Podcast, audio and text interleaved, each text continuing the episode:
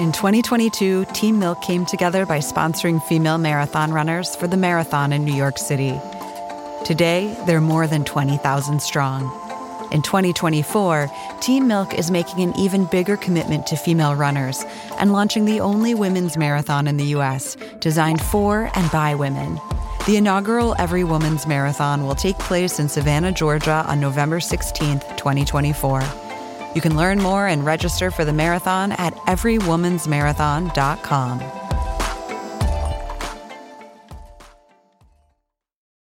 When you need mealtime inspiration, it's worth shopping Kroger, where you'll find over 30,000 mouthwatering choices that excite your inner foodie. And no matter what tasty choice you make, you'll enjoy our everyday low prices, plus extra ways to save, like digital coupons worth over $600 each week. You can also save up to $1 off per gallon at the pump with fuel points. More savings and more inspiring flavors make shopping Kroger worth it every time. Kroger, fresh for everyone. Fuel restrictions apply.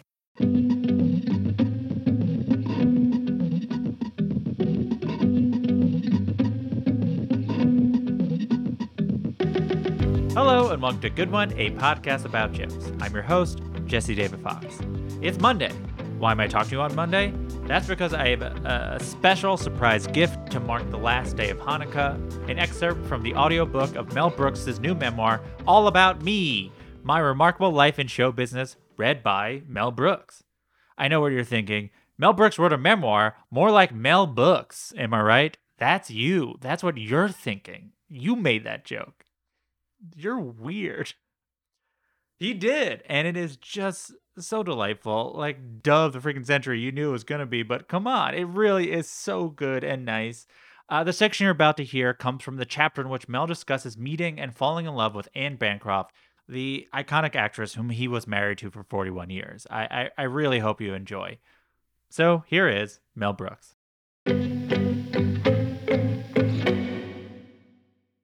It's 1961, and I was working with Charles Strouse, who we all call Buddy, and Lee Adams on a Broadway show called All American. Buddy and Lee had just had a huge hit with Bye Bye Birdie, and I was brought on to write the book for their new musical project. One day, when we were in the middle of writing, Buddy said to me, Mel, come with me. I have to go to a Perry Como show rehearsal at the Ziegfeld Theater because I'm going to be playing the piano for Anne Bancroft. We're rehearsing for a performance she's going to do at the Actors Studio later this week, and I have to find the right key for Just You Wait, Henry Higgins. After I get the key, we'll go back to work at my place. So I tagged along. When we get to the Ziegfeld Theater, they're doing a dress rehearsal. After a few minutes, the guest star, Anne Bancroft, takes the stage. I'd never seen anything like it. She was wearing a stunning white dress, and she was singing in a sultry voice a Gertrude Niesen favorite, I Want to Get Married. She was just incredibly beautiful. When the song was over, I leapt to my feet, applauded madly, and shouted, Anne Bancroft, I love you. She laughed and shouted back, Who the hell are you? I said, I'm Mel Brooks. Nobody you've ever heard of. She said, Wrong. I've got your 2,000 year old man record with Carl Reiner. It's great. That was the beginning. After Buddy got the key for their song and he said, Let's go back to my place, I said, Forget it. I think I'm in love. I went backstage to see Anne. We started talking and we never stopped. I asked her, What are you doing after this? Let's go out for coffee. She said, I'm sorry. I have an appointment. I have to see my agent, Bernie Seligman, at the William Morris office. I said, Bernie Seligman, I have to see him too. I promised to get back to him two weeks ago. That was the beginning of a string of lies that I never stopped telling just to be wherever she was. I said, Let's share a cab. When we hit the street, I whistled for a taxi. She was really impressed with my whistle. She said, That's the best taxi whistle I've ever heard. True or not, it struck a chord. That was February 5th, 1961, a date I'll never forget. Every night that week, I checked on where she would be. I found out who her friends were and I called them. For some reason, they trusted me and actually told me her whereabouts. I'd show up at a restaurant she was at, or a nightclub, or I'd even wangle my way into a big party if she was going to be there. By the end of the week, I said to her, It's amazing. We're always showing up in the same places. It's Kismet. She laughed and shouted back, It's not Kismet. You're stalking me. If you want to see me, why don't you be brave and ask me for a date? So I did, and she said yes, and I saw her almost every night. She loved foreign movies, I loved foreign movies. She loved Chinese food, I love Chinese food, which leads me to a pretty funny story.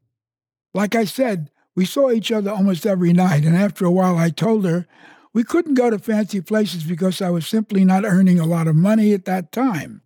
As a matter of fact, even though I was writing a show for Broadway, you don't see any money for that until the show actually opens. So one night, when we went to a Chinese restaurant, I was running low on cash. In those days, one of the least expensive dinners out was at a Chinese restaurant. Knowing my financial situation, when the check arrived, Anne slipped me a $20 bill under the table. The check came to about 11 or 12 bucks. I gave the waiter the $20 and said expansively, Keep the change. When we got outside, Anne hauled off and smacked me. What? I said. What? Listen, Big Shot, don't leave such a big tip with my money. She could hit pretty hard, so I never did that again. Even though she was already a very successful actress and used to going to the best places, she joined me anywhere that I could afford. I remember one night she said, Don't worry, I believe in you. You're talented. You're going to go places. You won't always be poor. Like I said, this was not a great time for me as far as making money was concerned. I took almost any job I could get one of the more interesting ones was doing the voiceover for a commercial for Bic Banana, which was the name of their new pen. It went like this Don't write with a peach. If you write with a peach, you'll get a very wet letter. Don't write with a prune. Words will come out wrinkled and dopey. Let's face it, the only fruit you could write with is a banana, the Bic Banana. A fine line marker not to be confused with a ballpoint. Writing a letter to your son, right? Right. Usually I write, Dear son, how are you? I'm fine. Write that same letter with a Bic Banana, and you'll get, Dear Sonny, I miss your face, Mom. See what a nice letter it writes? And it comes in colors. Most fruits only come in one color, except grapes, which come in two colors, and of course, pits and pitless. Look, if you've got to write with a fruit, write with a Bic Banana. It's only 29 cents. Your best buy in writing fruit. The Bic Banana, a different way to write. Still needing money to date Anne Bancroft in style, I did any project, big or small, that came my way. The Critic, a short animated film, was the brainchild of Ernie Pintoff, who was a cartoonist extraordinaire. He was a brilliant talent at both stills and animation, including New Yorker magazine cartoons. He had an idea. He wanted to do a takeoff on Norman McLaren, who was a Canadian animator and cartoonist who did avant garde creations. Ernie thought that my interpretation of it, with an English accent, could be a clever idea. But I said, wait, wait a minute. What if I'm an old Jew who wanders into a movie house and then between a double feature accidentally sees Norman McLaren's very avant garde cartoon. And I tried to make some sense of it. I said, You do the animation and just let me ad lib. The critic debuted at the Sutton Theater, a well known art house on 3rd Avenue and 57th Street. The audience loved it. It was about three and a half minutes long, and they laughed uproariously from start to finish. And, miraculously enough, it went on to win the Academy Award for Best Short Subject Cartoon that year. Anne and I were seeing each other every day and every night. I knew I wanted to marry her, but I couldn't think seriously about it because I was not earning enough money to support her, not only in the style to which she was accustomed, but frankly, in any style. And then, in 1964, a stroke of luck. I was called by one of the partners of a successful show business company called Talent Associates. His name was Danny Melnick. He ran the company with David Susskind, the well known host of The David Susskind Show. I went to their offices on Madison Avenue and 50th Street in the Newsweek building. They said, We need a show and we want you to write it. Inspector Clouseau and James Bond are the biggest things in the world now. Got any ideas? They then asked if I would like to write it with anybody. They suggested a list of names. One of the names on the list was Buck Henry. I liked Buck Henry a lot and admired his talent. He would later go on to write The Graduate and Heaven Can Wait. He could also shoot pool, and Talent Associates had taken out their conference room table and replaced it with a pool table. What a perfect partner. This was the year of The Secret Agent both in film and television.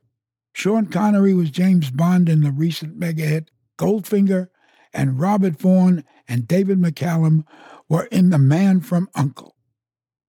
I wanted to do a crazy, unreal, comic strip kind of piece about something besides a family. No one had ever done a show about a CIA agent who was also an imbecile. I decided to be the first. I called it Get Smart based on the leading character's name, Maxwell Smart. Buck was very intelligent and extremely witty. The more we worked on the pilot, the funnier and more insightful we got. It took Buck and me about three and a half months to write the pilot script. We could have done it in a couple of weeks, but we loved playing pool. We would also play against the various guests who would often visit the offices. If we thought we could beat them, we'd place bets and we'd make a little money on the side. Every once in a while, Peter Falk would stop by. He was a pool shark. He would always beat us and take our money. I think Peter Falk had one real eye and one glass eye, and having one eye was probably better for shooting pool than having two. Originally, we did the pilot for ABC, which we shot in black and white. When they saw it, they said, We pass. I don't know whether it was that they thought the production budget would be too high or if they simply didn't go for it. That turned out to be lucky for us because we had some really good friends at NBC. I ran into Grant Tinker, who was running NBC at the time, at the Beverly Hills Hotel. He asked, do you have anything that fell on the floor from the Sid Caesar show that you didn't use? We're always looking for new, funny shows. I said, It so happens we have a brand new funny show that's just been passed on by ABC. He said, Great. I'd love to see it. Without wasting a moment, we sent the pilot over to Grant Tinker's team, and they loved what we had done and bought the show immediately. After the first season, NBC sadly informed us that the ratings didn't warrant its being picked up for another season. They had made several new pilots and tried them out that summer, thinking that one of them would be a good replacement for Get Smart. Once again, luck was with us. The new pilots didn't test well. The powers that were at NBC decided to give Get Smart a shot at another season. From there on, it took off. Sometimes getting the audience into the habit of watching a new show is just as important as its quality. As I look back at Get Smart, if I had to do it again now, I would have trimmed a few jokes, but would have basically kept it the same. We never condescended to the lowest common denominator with the goal of getting the best ratings. The standard network concept of the lower the brain level of the script, the more people were going to watch it. We never gave in to that. Buck and I decided that it was only what made us laugh, and that would also make the world laugh. What Get Smart success meant for me personally was that at last I was getting a steady paycheck. So on August 5th, 1964, I was able to marry Anne and pay the bills. I was not only able to take her out to dinner, but now she didn't have to slip me money under the table anymore to pay the check. I could actually pay for it. We went down to City Hall in Lower Manhattan to get married by a justice of the peace. We were in such a hurry that I forgot two things one, a ring, and two, a witness. We were lucky on the ring. Ann happened to be wearing hoop earrings and took them off, and we used one of them for the ring. But a witness. Where would we get a witness? There was a couple at City Hall that had just been married, so we asked to borrow their witness. They called over this kid named Samuel Boone. And I walked up to him and said, Sam, we don't have a best man or anything. Could you stand up for us? He said, Yeah, sure. And then he said, But I want to warn you. Let me tell you about the clerk who is going to marry you. He just married my friends, and he has a really crazy voice. We had a tough time not breaking up when we heard that loopy voice. I said, Well, we're in show business. We can deal with that, whatever it is. So we get in front of this clerk, and the kid was right. The clerk had the wackiest voice I had ever heard. He started with, Do you, Anna Marie Louise Italiano? And already we were in big trouble. For the rest of the ceremony, Ann and I never looked at each other because if we did, we knew we'd crash to the floor laughing. Somehow, we got through the ceremony, and all's well that ends well. We took a cab back home to the village, kissing each other and both kissing the earring that had become our wedding ring. That's it for another episode of Good One. The audio you just listened to was excerpted courtesy of Penguin Random House Audio from All About Me by Mel Brooks, read by the author. You can buy All About Me wherever books are sold. Follow Mel on Twitter at Mel Brooks. Good One is produced by myself, Shalani Carter, and Camila Salazar. Gautam Srikishan did our theme song. Rate a review and rate the show on Apple Podcasts. Five stars, please. Email any comments, questions, or laughing out suggestions to goodonepodcast at gmail.com or tweet at us at goodonepodcast. I'm Jesse David Fox, and you can follow me at Jesse David Fox. Good One is a production of Vulture and the Vox Media Podcast Network. We'll be back on Thursday. Have a good one. Why do you run? Why does anyone? I always thought that runners loved running. And that's not the case. Most runners hate running, but they choose to do it. In the new docu-series Running Sucks, brought to you by Team Milk, Abby Ayers learns why women runners everywhere are driven to go the distance. It really is about taking my power back and proving myself wrong. Team Milk is about fueling women's performance and helping them along their marathon journeys. You can sign up now for the inaugural Every Woman's Marathon taking place in Savannah, Georgia on November 16th, 2024. Learn more and register at everywomansmarathon.com.